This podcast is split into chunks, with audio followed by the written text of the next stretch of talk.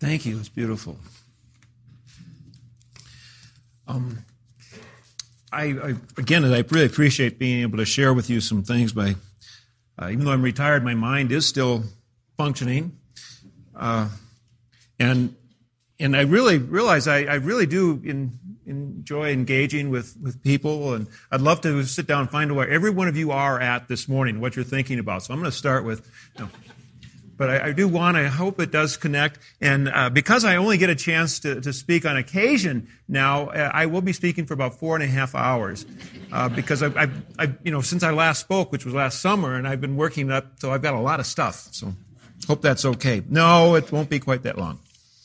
Um, an evangelical preacher, I don't like the word preacher myself when people call me that, I didn't, mm. anyway, an evangelical preacher arrived in a small town to be the guest speaker of a local church that evening. And uh, he arrived in town and wanted to mail a letter back home to his family.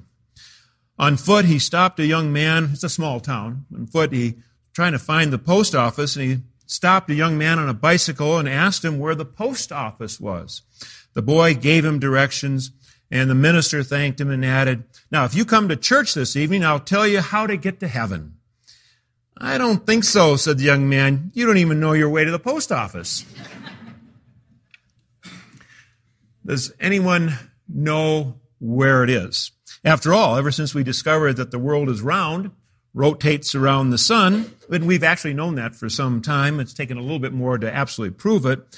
What we've never really been sure exactly where it is. It can't be, you know, up there anymore. That doesn't work. Images of heaven have been around ever since the beginning of recorded time by all cultures and in all religions. It has always been, then, shall I say, an eternal question. I just heard Robert Redford on the Today Show just a couple days ago talking about his new movie that's coming out this weekend, but I think it's coming out on Netflix.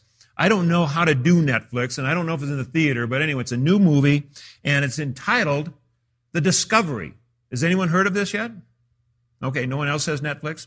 Anyway, it's coming out this weekend. He's publicizing it on the Today Show uh, on this past Friday. And the byline of this movie by Robert Redford is a love story set one year after the existence of the afterlife is scientifically verified. That's the theme of the movie. Uh, and then they showed they showed a little clip where someone's all hooked up to wires and everything, and I guess it's going to prove that there's something going on uh, after life. Uh, and and but then it becomes problematic. People want to get there sooner than they should get there. So I haven't seen it, but I hope to see it at some point. But you think about it, that could be problematic. Uh, and maybe, just maybe, there is a reason that it remains a pretty big mystery. Maybe there's a reason. Matt Lauer of the Today Show asked Robert Redford what he personally believed. And he said, you know, we just don't know. And, uh, and, and then he said, but, but who does know? And that's exactly who does know. Robert Redford said in the movie that it is a new plane of existence. I remember the physicist from University of Chicago, who was one of the substantial leaders in the Big Bang Theory, uh, David Schramm, uh, whose memorial service was here and uh, is buried at Red Butte here. But he would talk about multidimensionality as a physicist, about the possibility of multidimensionality. For me, science and religion have to go hand in hand. My Easter message here, exactly 20 years ago, included a quote from the cover article in Time magazine does heaven exist or is paradise lost? The article provided a lot of different points of view. And personally, I think we think about it far more than we think we think about it. The article quoted uh, a great uh, philosopher named C.S. Lewis, who said, and gotta bear with me on this one sentence, heaven is the secret we cannot hide and cannot tell, though we desire to do both.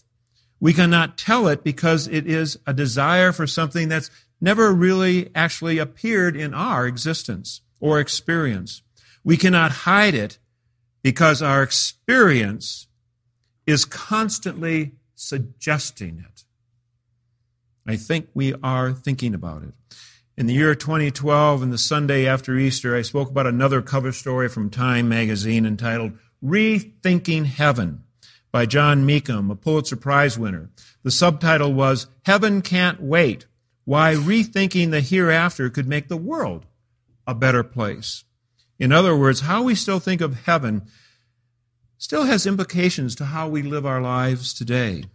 Consider how the authors of the New Testament were actually talking about an earthly resurrection in which God's people bring the kingdom of heaven to earth. It's actually about understanding the heaven which demands stewardship now and, and how this will resonate more with younger people. Meacham confesses, I'm a Christian, a poor one to be sure, who keeps the feast and says his prayers. For me, the scholarly redefinition of heaven as a manifestations of God's love on earth has been illuminating, for it at once puts believers in closer proximity to the intent of the authors of the New Testament and should inspire the religious to open their arms more to one another, more so than they so often are pointing their fingers at one another. It is not a paradise in the sky, but acts of selflessness and love that brings God's sacred space and grace to a broken world suffused with tragedy until, in broader terms, the unknown hour when the world we struggle to piece together is made whole again. Meacham concludes such is the work of religion, bringing reality closer to conformity with, he uses this term, theocentric or God centered aspirations in a world in which loving one another as we would be loved is a sacred act and a way of expanding the dominion of God or heaven in the world. A couple weeks ago, Nicholas said here, Heaven is the world clearly seen. I like that. I don't take a lot of notes, but I wrote it down in the bulletin. I corrected the grammar a little bit. He's from England. What does he know? I like that perspective. Heaven is the world seen clearly. Spirituality is living our lives in such a way as to see ourselves more clearly, the world around us more clearly, others more clearly and dearly. I'm going to give a number of definitions of extreme spirituality, uh, which I've just created in my own mind and made up and want to share them with you. Uh, and actually, this is what term that I came up with 20 years ago on, on Easter, and I'll say a little bit more about that. But just recently, I Googled uh, extreme spirituality, and there's a whole bunch of stuff already there. I, you know, I thought well, once I could create something, but and and uh, my good friend uh, Rudy and Karen who are here, they reminded me this week that uh, extreme. This is not radical fundamentalism. It's not that kind of extreme. It's just trying to live out our spirituality in a very real way. That's what I mean by it. But here's I, I got up and as I often do, almost every night, in the middle of the night, had a had a definition uh, came into my mind. Extreme spirituality is to live in a still point of peace within an ever turning, changing, challenging world. That still point, ever still point, like in the middle of a storm sometimes. Extreme spirituality is to fully realize that we are part of a greater whole and are responsible to that greater whole. And it can mean a lot of things. It's about being fulfilled in many ways.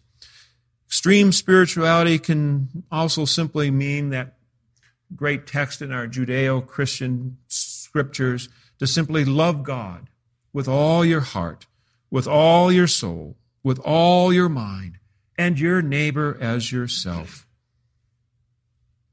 Extreme skiing is going for big air and big tricks.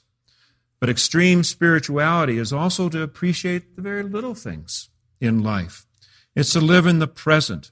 Be grateful for whatever is before us. It's like that Shaker song that we all know, Simple Gifts. It's a gift to be simple. It's a gift to be free.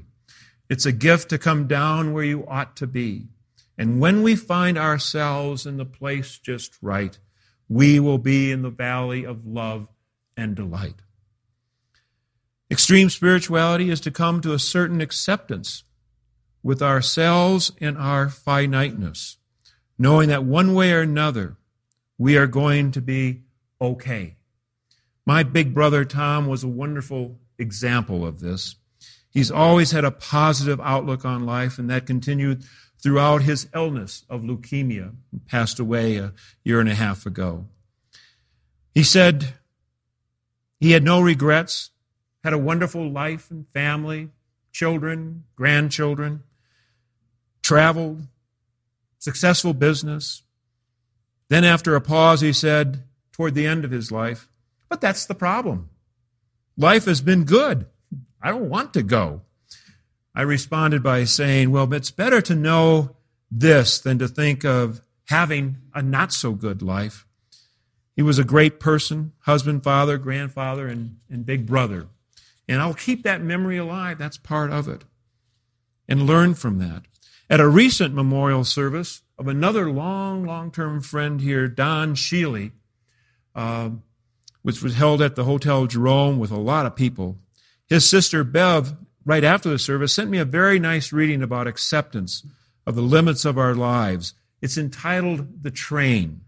I'd like to read it to you this morning. Hopefully, you'll find it meaningful. It, life is like a train. At birth, we board, we board the train and met our parents, and we believe they will always travel at our side. However, at some station, our parents will step down from the train, leaving us on this journey alone. As time goes by, other people will board the train, and they will be significant our siblings, friends, even the love of our life, children. Many will step down and leave a permanent vacuum. Others will go so unnoticed that we didn't realize, but their seats are vacant.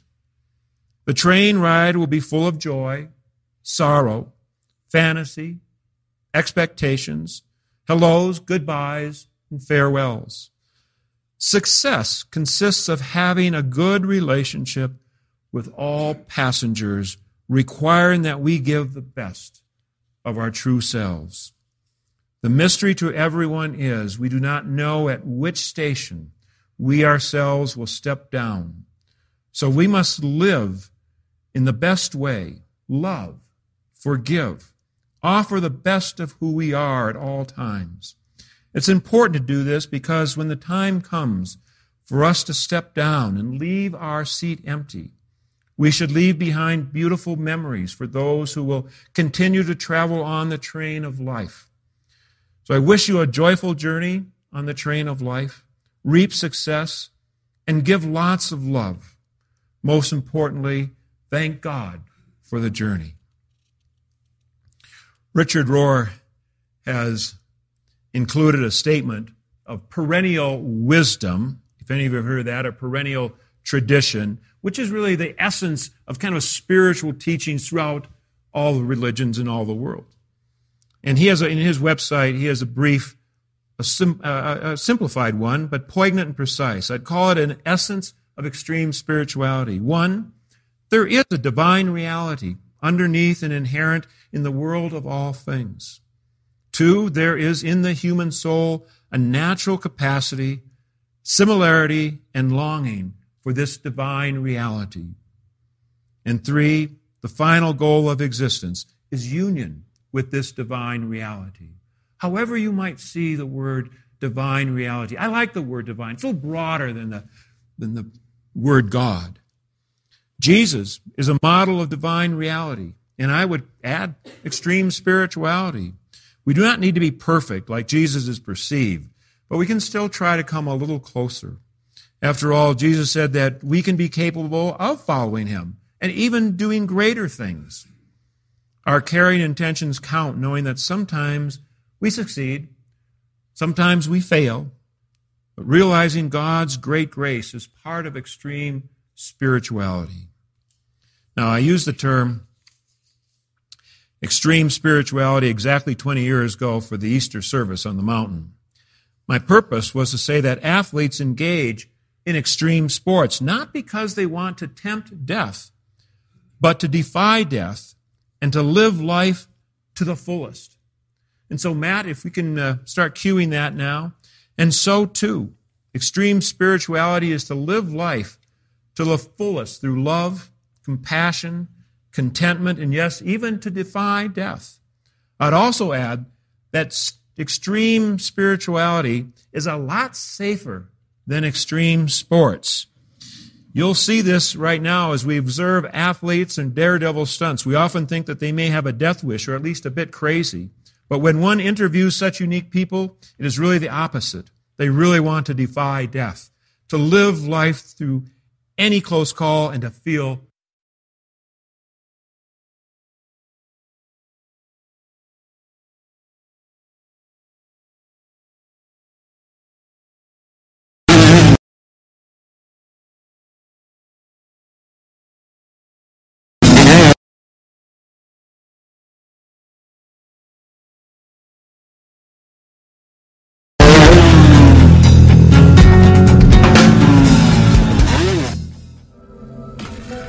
I'm just a rider like you. I love every aspect of riding my bike, from the freedom to the rush of twisting the throttle. She will she will.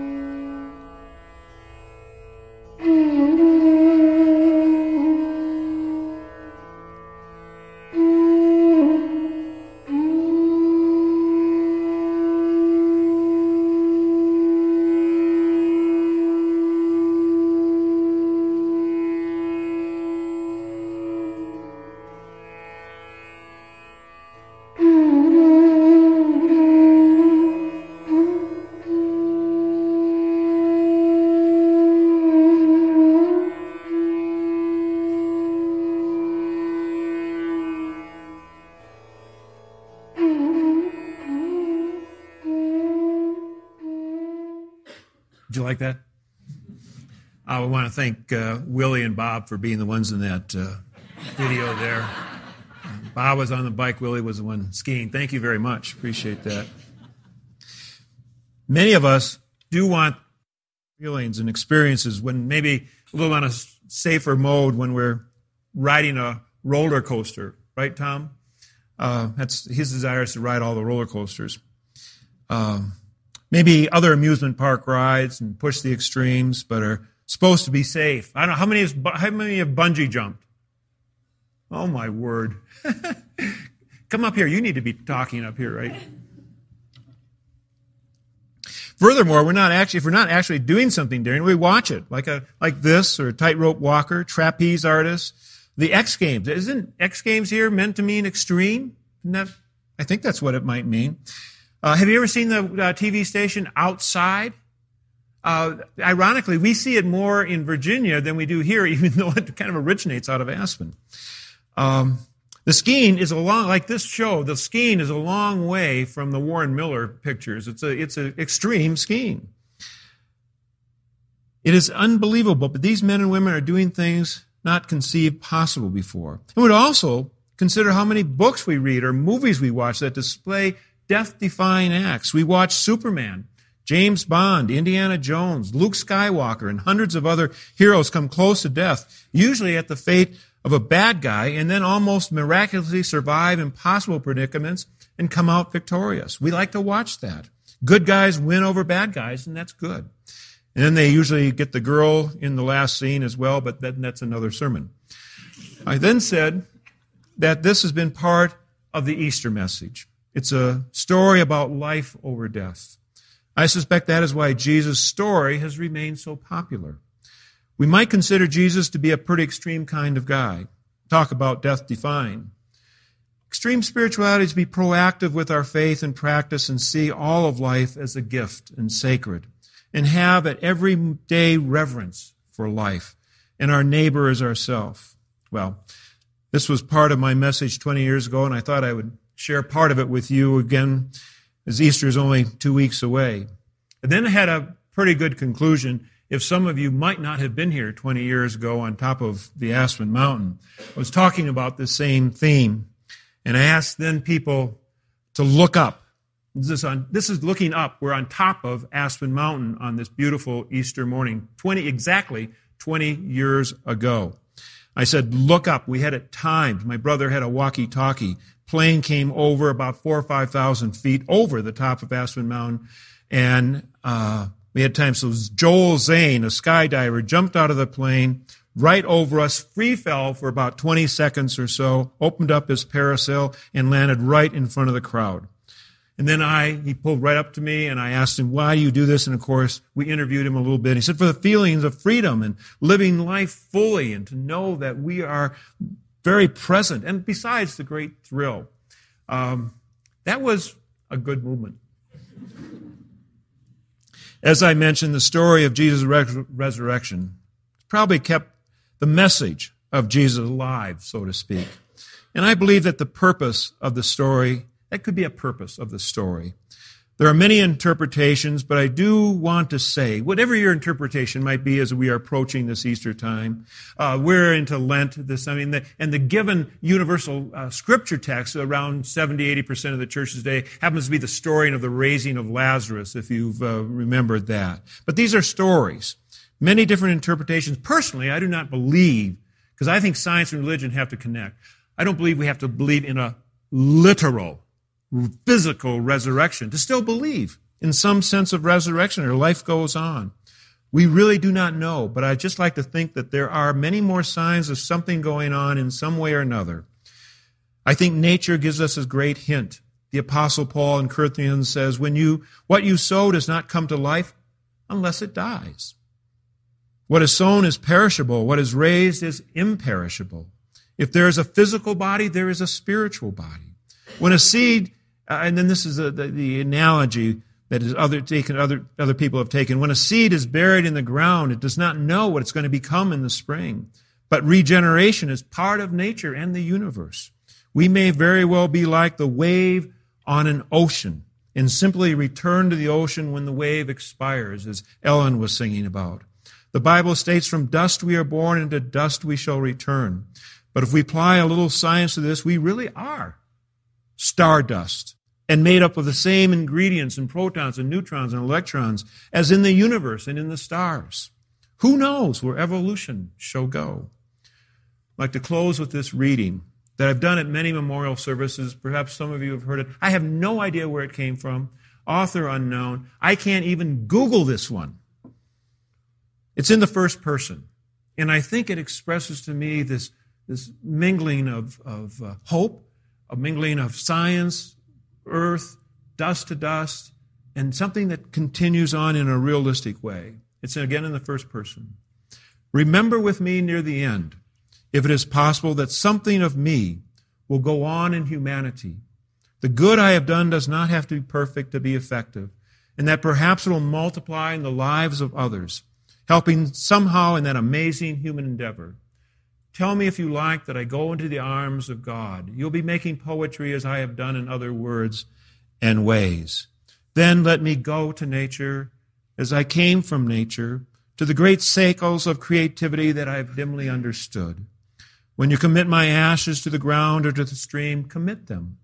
For then one cycle of individual life will be over, and a unit of nature will be separated into its minute parts for participation in new ways as atoms rearrange in the mysterious soul seething of the world.